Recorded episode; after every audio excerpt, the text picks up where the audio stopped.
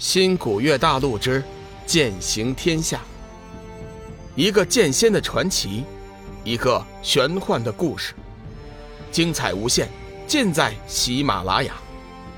主播刘冲讲故事，欢迎您的订阅。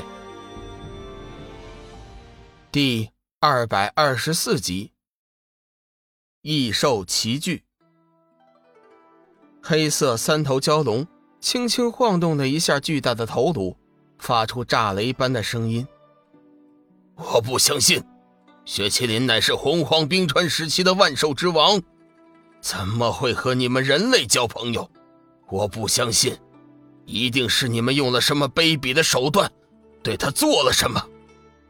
巨大的头颅上浮现出难以相信的表情。无知孽障，你知道什么呀？还不让开！让我采摘那九年生死果，说不定我会放你一条生路。”龙宇冷声道。黑色蛟龙正欲发威，突然脑海中传来一丝古怪的波动，他先是一惊，随后便明白了，这古怪的波动正是当年洪荒异兽交流的方式。时隔这么多年，黑色蛟龙还是记忆犹新。三头蛟，我是雪麒麟。我可以郑重的告诉你，你所面对的人类，就是我和离恨的主人，我们是不会让你伤害他的。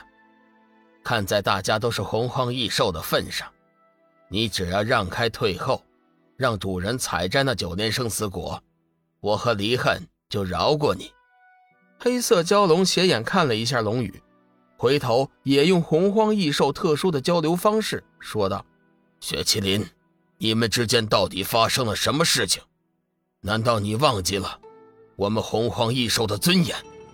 别忘了，你曾经还是洪荒冰川时期的万兽之王，为什么会甘心屈服一个小小的人类之下？黑色蛟龙就是想破脑袋也想不出来，一向性格暴躁的雪麒麟怎么会屈服于人类之下？记得当年也有人类修得上古金仙。洪荒大神想要收服他，都一一失败了。没想到今天他却称呼一个力量如此草芥般的人类。三头蛟，有些事情你是无法理解的。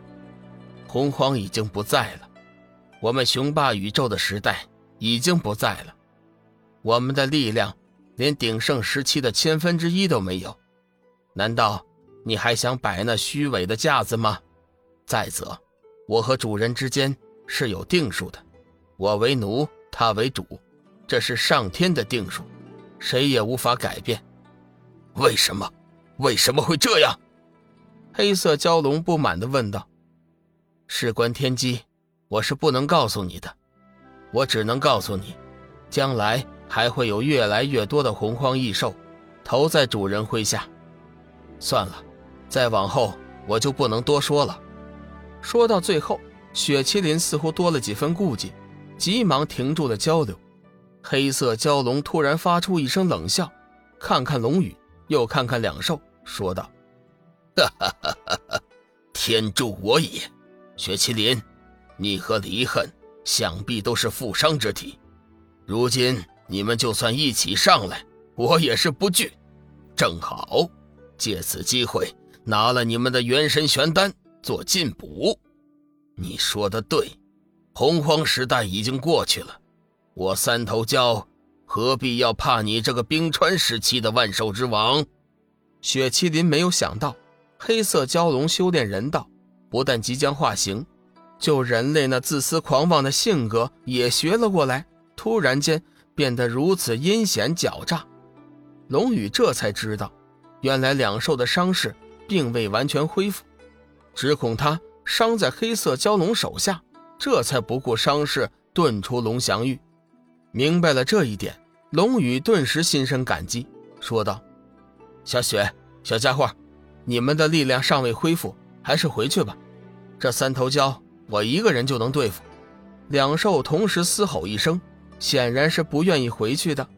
龙宇对那离恨说道：“小家伙，你再不回来，我就拔光你身上的羽毛。”本以为这百试百灵的招数会让离恨回头，谁知道离恨根本动都不动，两眼只是警惕的看着三头蛟龙，事关主人性命，小家伙岂会受威胁？龙宇再次喊道：“你们且先回去休养，我一个人能够对付得了这三头蛟龙。”上古雪麒麟对着龙宇低声吼叫一声，那意思明显是不想回去。离恨嘶鸣一声，瞬间完成了变身，身体变得比上次在弱水河边要大上了百倍，气势也是先前的百倍。龙宇心头一颤，难道这才是洪荒异兽的真实实力？没来得及仔细想，只见这边的雪麒麟也是嘶吼了一声，身上爆射出万道白光。身形急速长大，片刻之间，身形已经窜入了云头，一眼望不到边。感受到上古雪麒麟身上的气势，龙宇更是一惊，同时也明白了两兽的心意。洪荒异兽确实还不是自己现在的力量能够对抗的。想来那黑色蛟龙能口吐人言，但是这一点就比两兽强上一分，那力量定然也不俗。